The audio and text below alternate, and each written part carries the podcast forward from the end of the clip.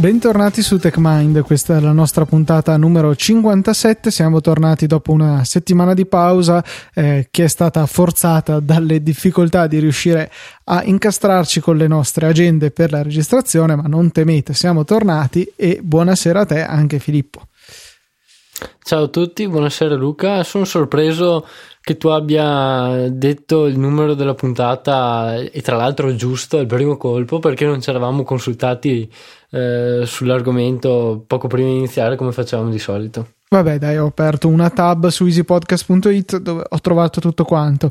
Piccola nota a margine, abbiamo cominciato la campagna per la vendita delle t-shirt di Easy Podcast ufficiali, le abbiamo messe su Teespring, se volete poi trovate il link nelle note della puntata, o se non potete attendere di guardare le note della puntata potete andare su teespring.com/easypodcast e trovare la nostra bellissima magliettina pronta per essere acquistata.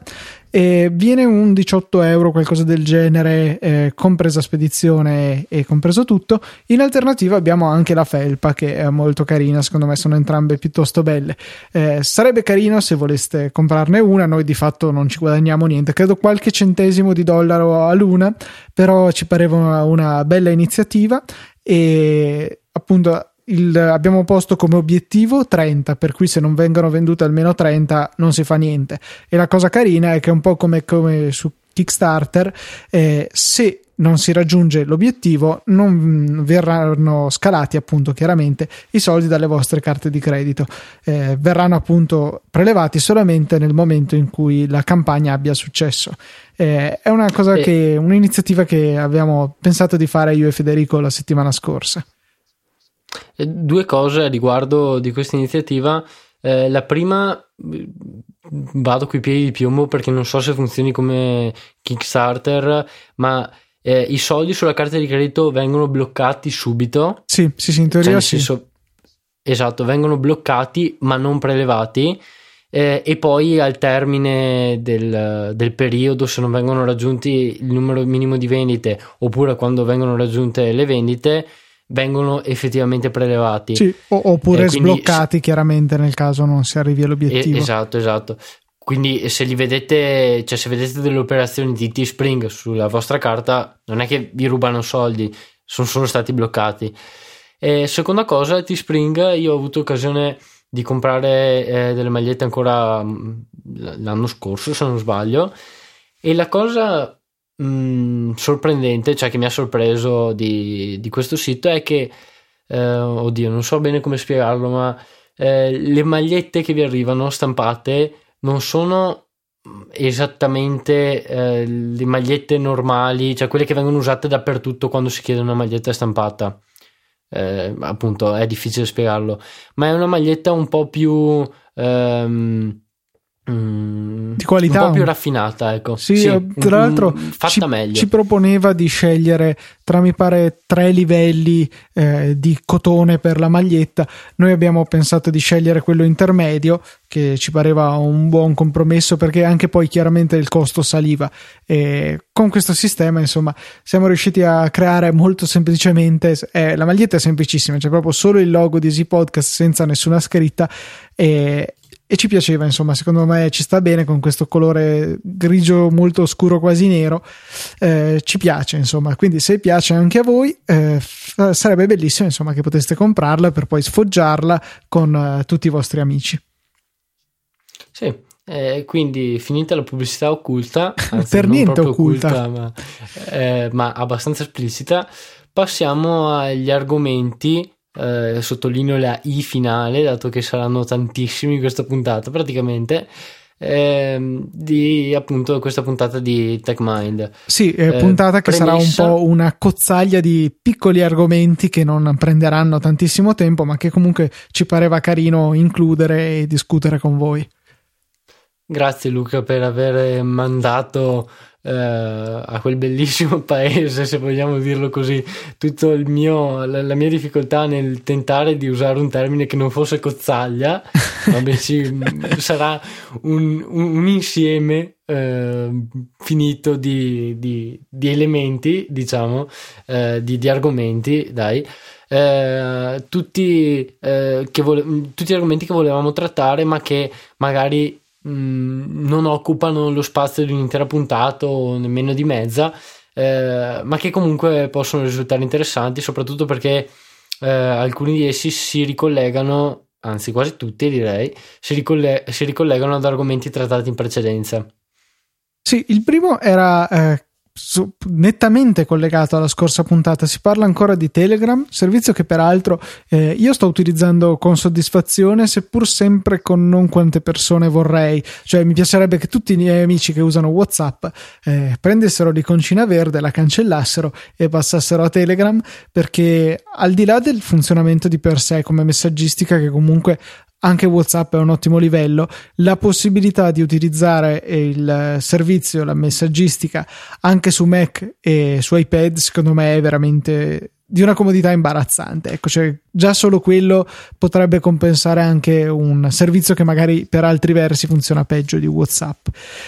Comunque l'articolo in questione è un articolo che si chiama The Story of Telegram e poi Why You Shouldn't Listen to Hacker News.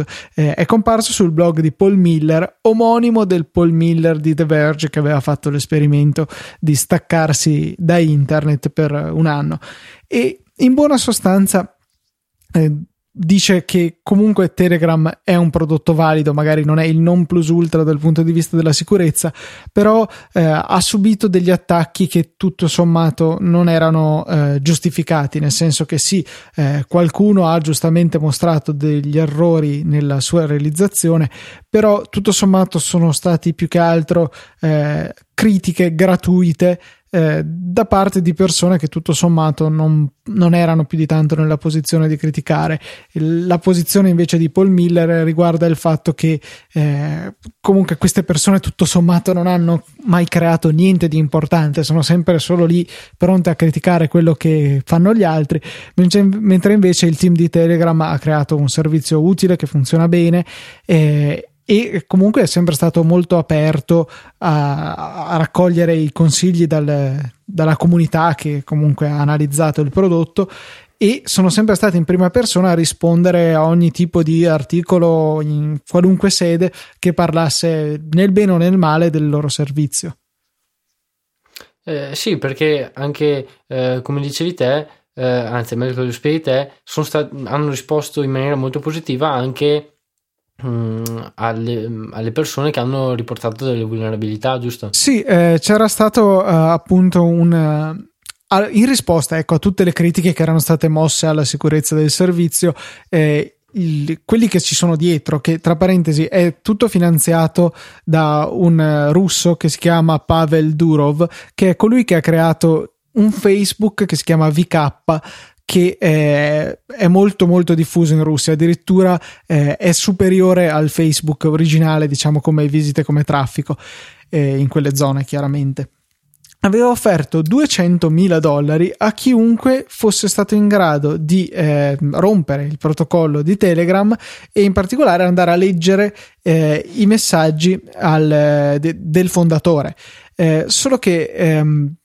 questo in realtà non è accaduto. Ad ogni modo un ricercatore è riuscito a trovare una vulnerabilità nel servizio, seppur non così grave, e però gli sviluppatori di Telegram gli hanno dato ben $100,000, per cui non è proprio un pagarsi il supporto della comunità, ma è comunque un dimostrare che prendono sul serio la sicurezza e sono disposti a pagare purché gli vengano mostrate delle vulnerabilità che possono essere corrette. Quindi sempre poi alla fine tutto finalizzato nel cercare di migliorare il più possibile il prodotto e il servizio in generale. Sì, quindi una risposta che dimostra quanto siano interessati veramente ad offrire un servizio affidabile, un servizio sicuro, un servizio che funzioni per tutti. Io però purtroppo, dopo aver parlato bene di Telegram nella scorsa puntata, o quella prima, adesso non ricordo, scorsa ecco, ho iniziato a vedere dei malfunzionamenti, ovvero certe notifiche mi vengono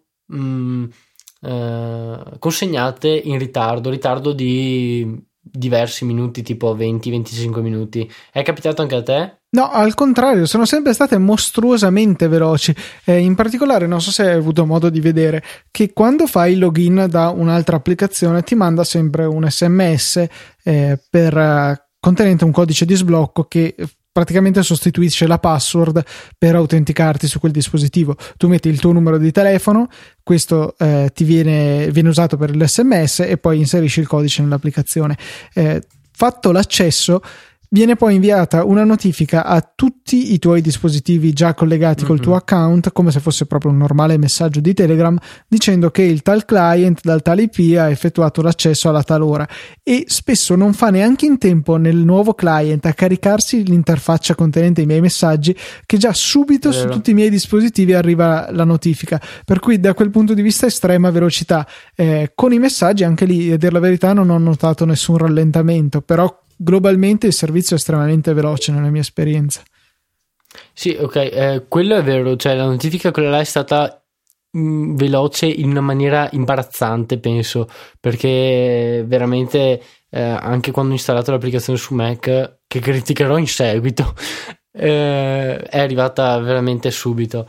Ecco la critica per l'applicazione su Mac, applicazione non ufficiale, quindi non c'entrano gli sviluppatori di Telegram, ma se la utilizzate come me sull'ultima versione del sistema operativo, anzi proprio no ecco, appunto stavo per dirti, aspetta, hai già aggiornato a Mavericks, sei intrepido. Aspetta, esatto, se la usate su Mountain Lion, dopo il bellissimo ultimo aggiornamento noterete che l'applicazione crasha all'avvio, impossibile da utilizzare. Questo perché è stata linkata come una libreria che ha un nuovo simbolo, una nuova funzione solamente su Mavericks, e quindi quando viene avviato l'eseguibile di Telegram viene cercato quel simbolo, non viene trovato e l'applicazione crasha in maniera estremamente rovinosa. Questo è un male perché non si riesce ad utilizzare l'applicazione per niente su Mac. Spero che la aggiornino, anche perché funzionava molto bene, diciamo, rispetto solamente al pensiero di dover tenere aperto Chrome. Sì, esatto, perché c'è anche una versione che funziona da web. Sì, però sinceramente no, cioè dover tenere aperto il browser per avere l'applicazione per chattare non mi piaceva tantissimo come idea, sinceramente. E perché se chiudevo Chrome, se chiudevo l'applicazione dovevo riaprirla, era comunque un passaggio in più inutile, non necessario. Sì, decisamente. Anzi, al contrario, invece con Mavericks funziona benissimo perché si integra addirittura con le notifiche di sistema, permettendo anche di rispondere ai messaggi direttamente dalla notifica senza passare all'applicazione, per cui da quel punto di vista la trovo veramente spettacolare. Se poi se tu rimani indietro con i sistemi operativi non puoi neanche lamentarti troppo, anche se in realtà sarebbe opportuno scrivere agli sviluppatori. Sì, ok, me ne sono accorto in realtà prima, perché proprio per stare in linea con la mia incapacità di aggiornare le cose, l'aggiornamento che era stato pubblicato penso diversi giorni fa io l'ho visto solamente oggi, e quindi ecco, ho verificato il malfunzionamento solamente oggi, quindi sì, ovvio, sbaglio io a non aggiornare, non essere sempre l'ultima versione del sistema operativo, ma sì, prima o dopo dovrò aggiornare, non posso dire altro. Stavo pensando a qualche scusa ma non l'ho trovata. Mi è piaciuto un sacco come mentre parlavi prima ti sei reso conto che ti saresti ficcato in una bruttissima situazione, dato che io sono mesi che ti sto rompendo le palle riguardo all'aggiornamento a Mavericks, e adesso ci sei andato proprio autonomamente, di tua spontanea volontà, a ficcarti in quella situazione. Sì, e me ne sono accorto dopo aver cominciato, cioè dopo essermi addentrato fin troppo nella frase, infatti per quello che magari stavo iniziando a ridere prima.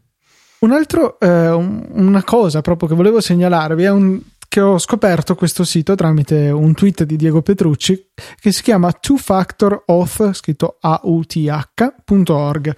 Naturalmente link nelle note della puntata. È un elenco di tutti i siti di vario genere, quindi social, servizi di acquisti online, email, eccetera, che consentono l'utilizzo dell'autenticazione tramite due fattori per poter appunto aumentare la sicurezza del proprio account.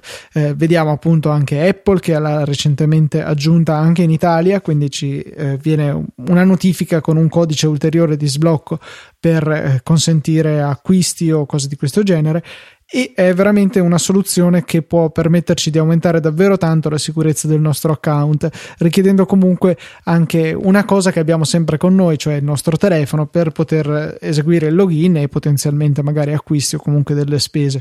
La lista è già piuttosto fornita e ci sono dei pratici bottoni che aiutano ad andare a rompere le palle ai siti che ancora non implementano questo tipo di funzioni, perché appunto lo facciano, perché magari i loro concorrenti ce l'hanno, oppure comunque perché è una funzione veramente utile. La lista è piuttosto comprensiva e ve la lascio appunto nelle note della puntata. Io personalmente uso l'autenticazione a due fattori su diversi servizi ormai, Dropbox, Evernote, Apple, e ce ne sarebbero anche altri, appunto Twitter, in cui potrei abilitarla, solo che non l'ho ancora fatto per pigrizia, però sicuramente dal punto di vista della sicurezza è una delle cose migliori che si possono fare. E sempre a proposito di sicurezza, anche se questo argomento non era pianificato per questa puntata, ma visto che stiamo facendo un melting pot facciamo tutto, sarà di interesse di pochi, ma oggi sono passato da LastPass, che vi avevamo consigliato n puntate fa, a 1Password, con conseguente sfuriata e ira funesta di Luca. Esatto, sì. No, in realtà 1Password è un'applicazione bellissima che, cioè, è proprio, si vede che è nata per Mac prima di tutto e per iOS, però non, cioè, secondo me l'assenza del bookmarklet per l'utilizzo in Safari da iOS la rende veramente macchinosa da utilizzare. Cioè con LastPass ho questo bellissimo bookmarklet che si chiama Login, io lo richiamo da Safari e questo va automaticamente a inserire le mie credenziali che sono salvate in LastPass dentro nella pagina di Safari, mentre invece con 1Password ho la scelta di utilizzare il browser incorporato nell'applicazione oppure andare manualmente a fare un copia e incolla delle credenziali. Con LastPass è più pratico, ecco, dalla piattaforma mobile. Sul computer invece sono analoghi, nel senso che entrambi vanno a autocompletare con le loro estensioni per Safari, Chrome, Firefox, tutto quello che volete, i moduli di login delle varie pagine web. Sì, ecco, il fattore finale che mi ha fatto passare 1Password è stato, oltre al piacere di utilizzo dell'applicazione, nettamente superiore, anche perché LastPass alla fine è un sito non troppo curato, tra l'altro, ma è stato soprattutto il fatto che mi serviva qualcosa di estremamente affidabile offline, cioè che a cui potessi accedere senza una connessione internet. Non avendo mai effettuato l'abbonamento alla LastPass Premium, dovevo ogni volta essere connesso ad internet per ottenere dei dati salvati sulla LastPass. Ora mi direte, ma scusa, se devi fare un login su un forum web, sei già connesso a internet e per forza di cosa non ti costa niente, diciamo, accedere alla LastPass. Beh sì, questo è vero per i forum web o per le applicazioni che si loggano tramite servizi internet. Non è vero però per dati quali numero della carta di credito o PIN della stessa, PIN del bancomat ad esempio, che ho dovuto ottenere anche in posti dove non prendeva internet o dove ero privo di internet completamente. E beh, sono stato fortunato ad avere uno di questi dati salvati nelle note, tra l'altro, perché me l'ero salvato qualche ora prima per copiarlo e basta, altrimenti non sarei stato in grado di fare quello che dovevo fare. Quindi alla fine ho deciso di passare a 1Password, scrivo tutto su Mac, salvo tutti i dati, si sincronizzano con iCloud, apro i dispositivi li sincronizzo quando ho internet, e quando non ho internet posso accedere comunque ai dati. Cosa interessante, spero di non dilungarmi troppo, è stato che io avevo già iniziato ad utilizzare 1Password penso 6-7 mesi fa, prima di cominciare ad utilizzare LastPass. Ho iniziato ad utilizzarlo perché l'applicazione su iOS era in offerta, l'avevo scaricata e avevo inserito penso un insieme di dati per un login. La cosa interessante è stata che andando a creare un nuovo vault, cioè una nuova cassaforte dove vengono contenuti i miei dati, mi è stato chiesto di voler fare il merge, non mi è stato chiesto di voler farle, mi è stato detto che sarebbe stato effettuato il merge con il vault già presente su iCloud. Beh, questo ha funzionato, però non sono ancora riuscito a spiegarmi come mai su Mac uso una master password, quella che mi sono inventato oggi che ho iniziato a riutilizzare 1Password. Su iPhone invece al primo login che ho fatto la master password che mi ero inventato oggi non ha funzionato, ma ha funzionato quella del vault precedente, e poi una volta sbloccata l'applicazione è andato a sincronizzarsi con il vault nuovo, cioè con la cassaforte nuova. Ho pensato che ci fossero dei dati presenti in cache, ma questo era impossibile perché avevo cancellato l'applicazione e l'avevo reinstallata oggi direttamente, quindi non so come sia stato effettuato il merge, se le due copie siano state mantenute separate o cosa, e qui sarebbe utile poter accedere in maniera abbastanza comoda a tutti i file presenti su iCloud per un determinato account, proprio come si fa con un file system. Diciamo che puoi andarci abbastanza vicino sfruttando la cartella che c'è in library, nella cartella utente, mi pare che si chiami tipo mobile documents o qualcosa del genere, e lì compare praticamente tutto quello che c'è salvato su iCloud. Infatti io ho potuto vedere che ci sono, per dire, quei documenti in un formato stranissimo che usa Scanner Pro per sincronizzare tra i dispositivi le varie acquisizioni prima di esportarle in PDF o comunque come immagini, per cui in realtà un po' si può curiosare da Mac. Se invece non si ha un Mac oppure si è solo da iOS, in quel caso non c'è niente da fare, nel senso non abbiamo nessuna visibilità in quello che sta succedendo, e speriamo che questa visibilità ci venga data con iOS 8, però ho qualche dubbio sinceramente. Anch'io ho diversi dubbi, insomma Apple non è mai stata a favore di questa accessibilità per l'utente, soprattutto in aree dove potenzialmente può fare danni, del tipo proviamo a cancellare questo file per risparmiare spazio, chissà cosa succede. Sì, infatti è vero, pensandoci Apple quello che ha fatto negli ultimi anni è stata un'operazione di astrazione più profonda possibile dell'utente dal file system, cioè nel senso dargli la possibilità di interagire col file system solo quando necessario. Anche su Mac, se pensiamo che la cartella library è stata nascosta con Lion, con Mountain Lion. No, mi sa con Lion.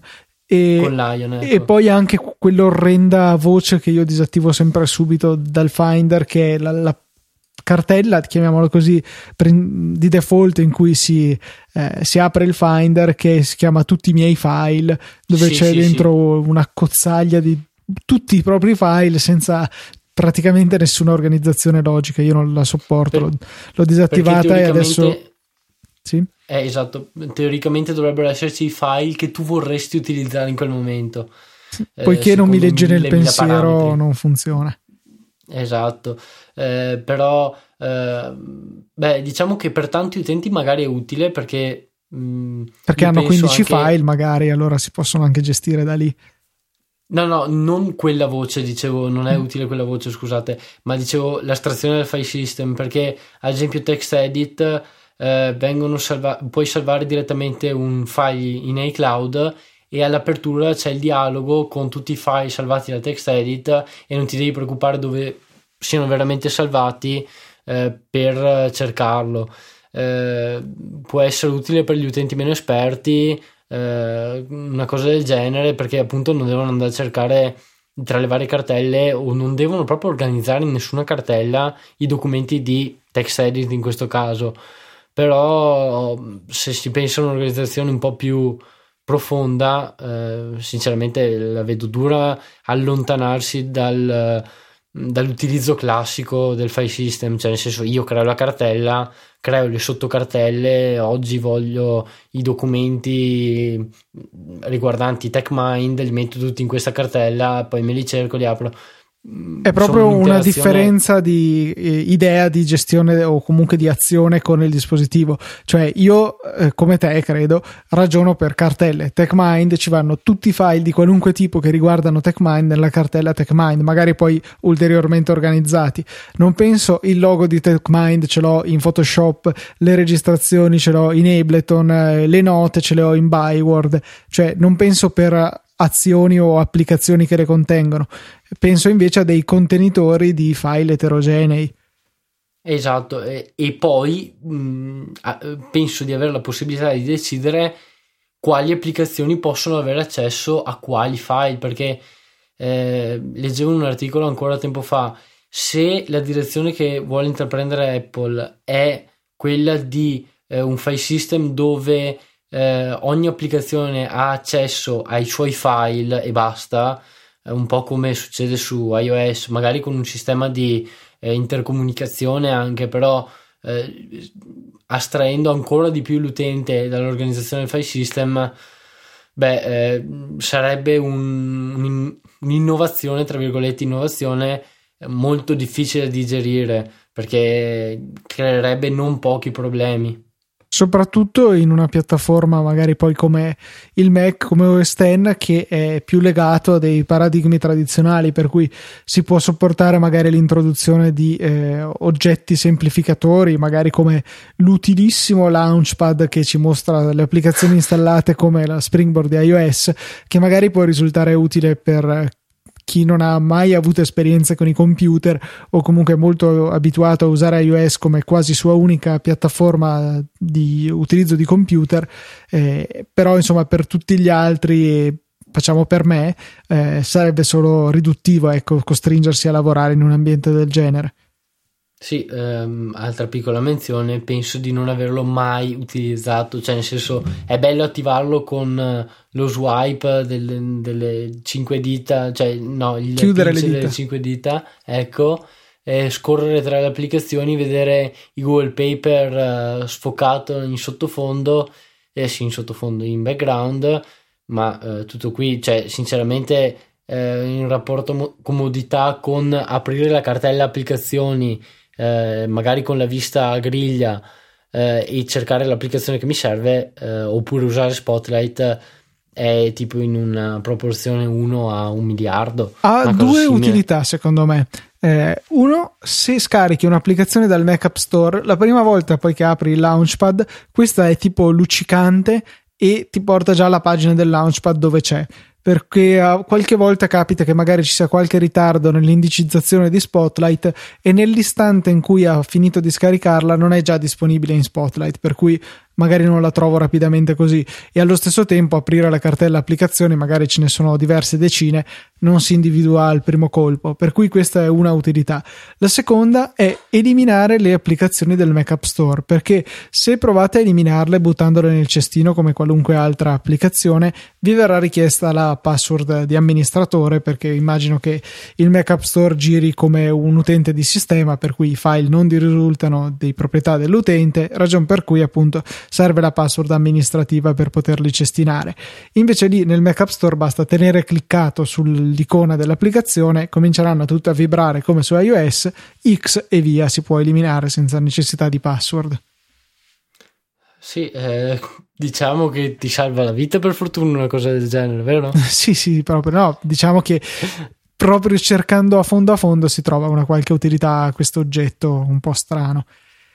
Sì, però vabbè, potrei felicemente rimuoverlo senza alcun rimpianto. Sì, invece parlami un po' di quella cosa assurda che mi hai linkato prima su Skype, cioè un PDF PNG file audio, che cos'è?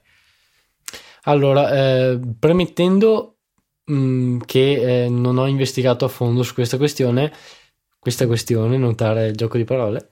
Stiamo parlando di POC or GTFO. GTFO, ecco, non traduciamolo. Potete andare sul sito che linkiamo, perché vabbè, sarebbe una frase volgare in inglese, ma vabbè, è non è un settimanale né un mensile, ma un insieme di articoli pubblicati in PDF che escono ogni tanto. Scusate le mille imprecisioni, ma veramente non ci sono dati precisi su cosa trattino gli articoli, su cosa e sui periodi di uscita, ma sono tutti riguardanti la sicurezza informatica, le stranezze che vengono notate in ambito informatico, giochi con dei formati di file, appunto, oppure tecniche di analisi degli eseguibili, tutte cose tutti articoli scritti da ricercatori di sicurezza esperti che lavorano per agenzie note nel mondo della sicurezza informatica. La cosa assurda, secondo me, è che ogni PDF che viene rilasciato, siamo arrivati al terzo, anzi al quarto, cioè al numero 3, ovvero al quarto, perché hanno iniziato a contare da zero, ovviamente, aggiungerei ovviamente, ogni PDF è un file poliglotta, cioè che in realtà non è solamente un file PDF, ma bensì anche altri file. Cioè, prendendo come esempio l'ultimo file, cioè il numero 3, viene specificato che il file è rispetta le specifiche per essere un file valido per PDF, JPEG e ZIP, quindi può essere unzippato, visto come un'immagine con un lettore con anteprima, ad esempio, cambiando l'estensione in JPEG, e aperto come un PDF.